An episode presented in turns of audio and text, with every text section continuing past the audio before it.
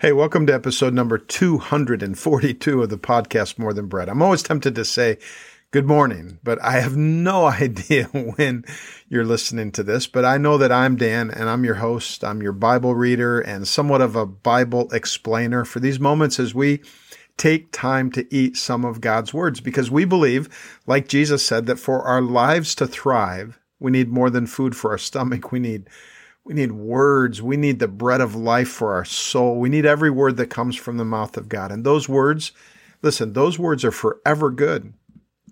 There's no uh, use by date on them. They don't rot or spoil or go away. Here's how Jesus described the forever goodness of the word in Mark 13 31. He said, Heaven and earth will pass away, but my words will never pass away. Never. It'll always be there for us when we come to it. Its value will always be off the charts good.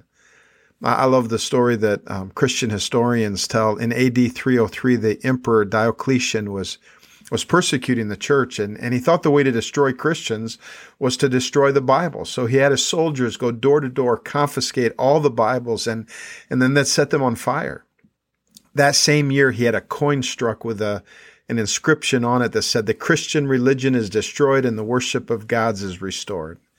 He thought he had done away with Christianity because he destroyed the scriptures, but he didn't get every copy destroyed. Within 10 years, a decade later, Constantine came along and embraced Christianity, and one of his acts as emperor was to commission the making of 50 copies of the Bible handwritten at government expense.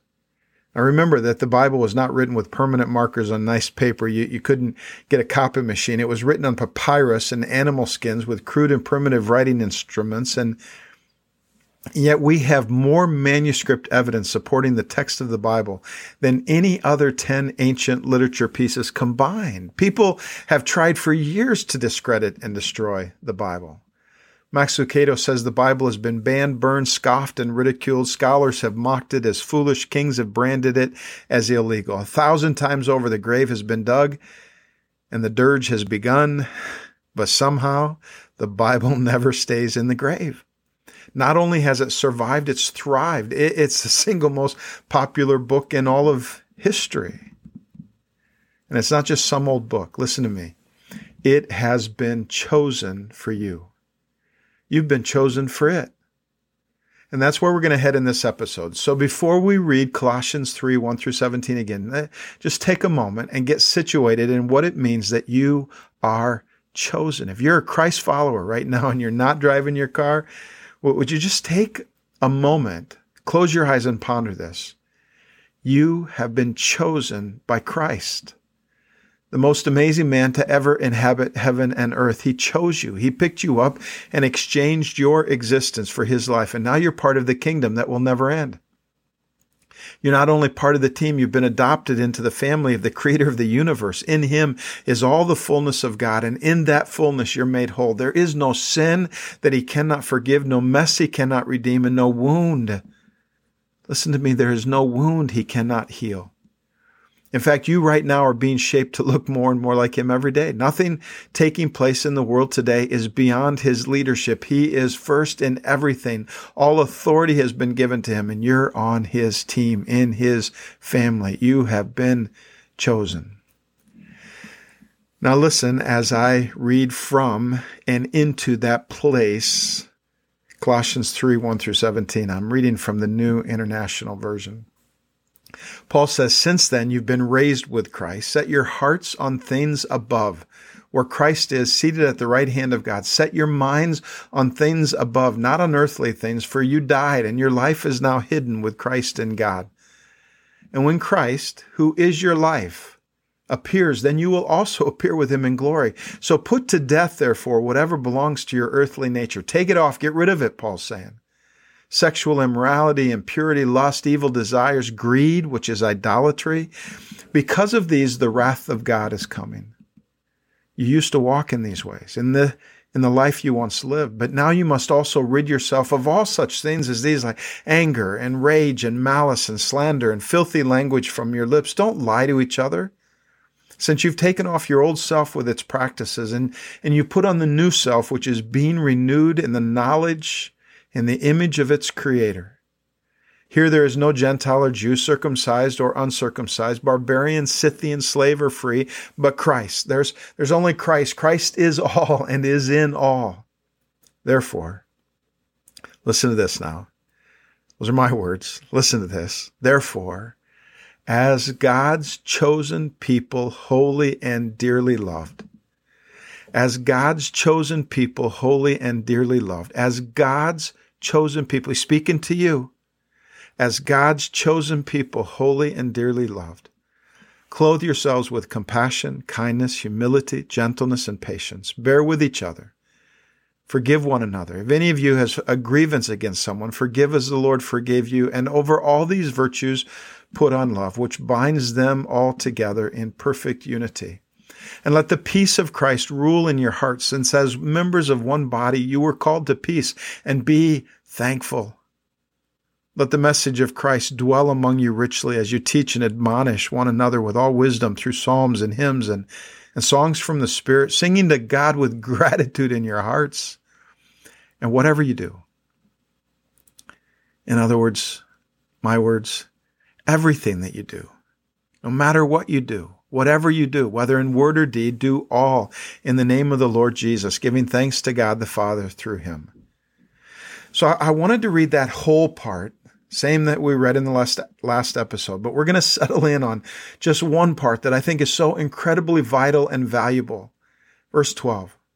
Therefore, as God's chosen people, holy and dearly loved, as God's chosen people, holy and dearly loved, holy and dearly loved, God's chosen people, I'm not even going to put a verb on it. Paul does, and we'll get to the verb action later. But for now, I just want the noun and the adjectives to soak in. God's chosen people, holy and dearly loved. You realize that's you, right? It's not just Paul's friends way back there who helped to start one of the first churches. It's you. It's me. It's, it's every Jesus follower. You are chosen by God. You are holy and dearly loved. That's who you are. I mean, just whisper those words to yourself. I am chosen.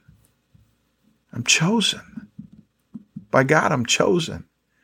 There's such power in being chosen. I love the story that Dan Taylor tells in, in his book, Letters to My Children. He, he wrote the following letter to his son, Matthew. He says, Dear Matthew, when I was in the sixth grade, I was an all American. I was smart, athletic, witty, handsome, and incredibly nice. Things went downhill fast in junior high, but for this one year at least, I had everything. Unfortunately, I, also had Miss Owens for an assistant teacher. She helped Mr. Jenkins, our regular teacher, and she knew that even though I was smart and incredibly nice, and you realize these are my words, you realize he, he's kind of puffing himself up. She knew that even though I was smart and incredibly nice, there was still a thing or two that I could work on. And one of the things you were expected to do in grade school was learn how to square dance. Every time we went to work on our dancing, we did this terrible thing. The boys would all line up at the door in the front of the room, and then one by one, each boy would pick a girl to be his partner. The girls all sat at their desk, and as they were chosen, they left their desks and joined the boys who had honored them with their favor. Believe me, Taylor writes, the boys didn't like this, or at least I didn't. But think about being one of those girls. Think about waiting to get picked. Think about seeing who was going to get picked before you. Think about worrying that you would get picked by someone you couldn't stand. Think about worrying whether you would get picked at all. Think if you were Mary. Mary Dan Taylor Wright sat near the front of the classroom on the right side. She wasn't pretty. She wasn't real smart. She wasn't witty. She was nice. But that wasn't enough in those days. Mary certainly wasn't athletic. In fact, she had polio or something when she was younger, and, and one of her arms was kind of drawn up, and she had a bad leg, and to finish it off, she was she was overweight. Here's where Miss Owens comes in. Miss Owens took me aside one day and she whispered to me, Dan, next time we have square dancing, I want you to choose Mary. Taylor writes, it was like she'd asked me to fly to Mars. You mean pick someone other than the best, the most pretty, the most popular when my turn came? And then Miss Owens did a really rotten thing. She told me that's what a Christian would do. and I knew I was doomed. I was doomed because she was right. It was exactly the kind of thing Jesus would have done. I agonized. Choosing Mary would go against all the coolness I had accumulated. Well, the day came when we were to square dance again. If God really loves me, I thought, I'll be last today. then I will have done the right thing and it won't cost me anything. Well, you can guess where I was instead. For whatever reason, Mr. Jenkins put me first in line. And there I was, my heart pounding. Now I knew how the girls must have felt. The faces of the girls turned toward me. Some were smiling. I looked at Mary and saw that she was half turned to the back of the room and her face was staring down at her desk. And Mr. Jenkins said, Okay, Dan, choose your partner. I remember feeling very far away and I heard my voice say, I choose Mary. Never before, he writes, has reluctant virtue been so rewarded. I, I still see her face undimmed in my memory. She lifted her head, and on her face, reddened with pleasure and surprise and embarrassment all at the same time, was the most genuine look of delight and pride that I had ever seen. It was so pure that I had to look away because I didn't, I didn't deserve it. Mary came and took my arm as we'd been instructed, and she walked beside me, bad leg and all, just like a princess.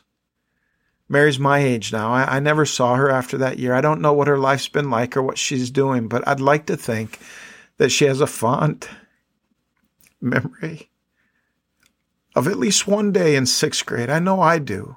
Love, Dad.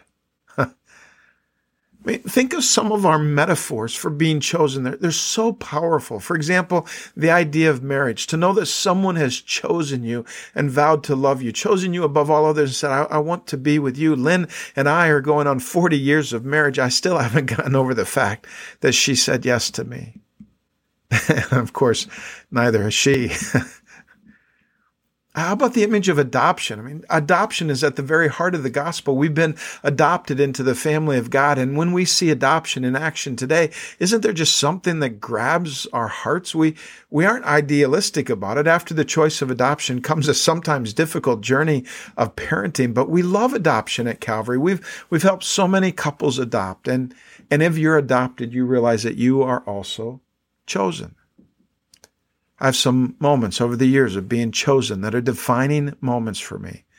First time my dad chose me to go hunting with him in western South Dakota. That was a trip he always went on with his friends, but one year he chose me.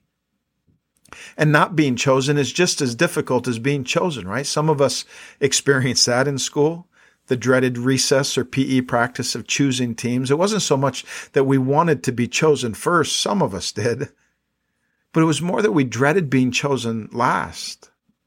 I mean, there's, there's something that connects at the deepest level of our heart when we're chosen. On the other hand, rejection hurts. Oh my goodness. That, that's why we use metaphors like broken hearts and hurt feelings. One of the ways that we identify people is by our labels, right? Our labels. In fact, sometimes we wear labels on our clothes in the hopes that it will say something to others about our identity. Huh. But we label people. We have economic labels and theological labels. We have labels for how someone looks or thinks. We have sexual labels and intellectual labels. They help us know who to choose and who to reject. But, but here's the deal. If you are in Christ, if you believe in Jesus, you're a Jesus apprentice, a follower of Christ. Here's your label chosen by God. Chosen by God. Some of you listening to me, you don't believe it. But I'm telling you, it's true. Your label is chosen by God. That's who you are. And, and this idea of being chosen by God is all over in the Bible. Paul talks about it in Ephesians 1 when he says that God chose us from before the foundation of the world, chose us and adopted us. Peter also develops this idea of being chosen in his letter. In, in 1 Peter chapter 2, verses 9 and 10, he, he writes, But you are a chosen race, a chosen people, a royal priesthood, a holy nation, a people for his own possession why? So that you may proclaim his excellencies, the excellencies of him who called you out of darkness and into his marvelous light. Together we are a chosen people, a people for his very own possession. And I, and I know, I understand in our culture, the word possession is not a very exciting word. To be the possession of someone, even God, does not exactly give me goosebumps of wonder. But the word translated here as possession is so much richer than that. Peter has in mind the idea of the segula. That's a Hebrew word. It's from the Old Testament. The segula was the special treasure of the kings. When, when a king was crowned, everything in the country belonged to him, but only as long as he was king. Everything belonged to him, but nothing belonged to him.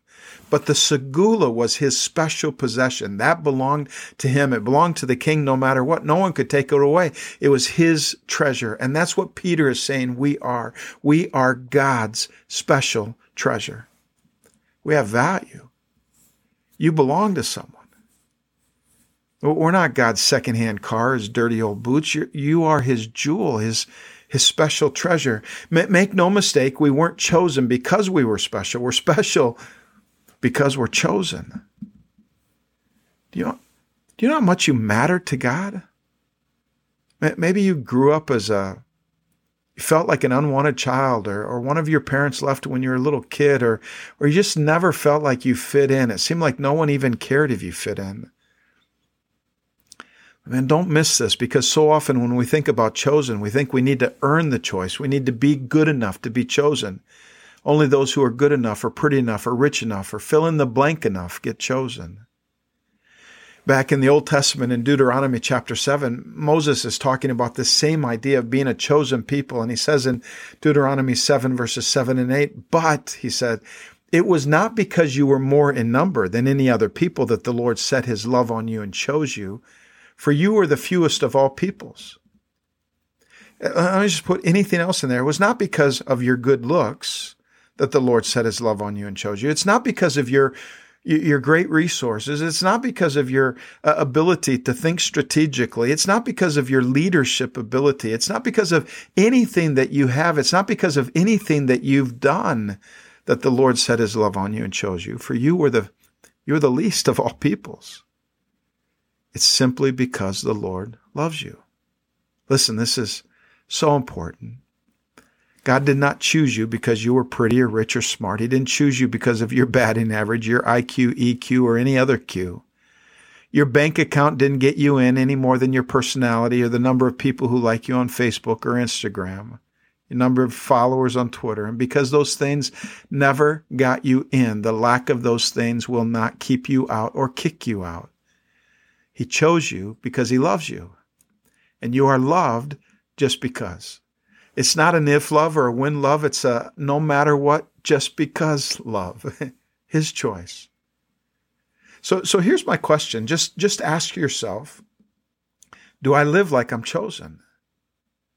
Do, do I live like I'm chosen like that? Not chosen because I've earned it or wear the right label, but, but chosen because I'm loved and loved just because.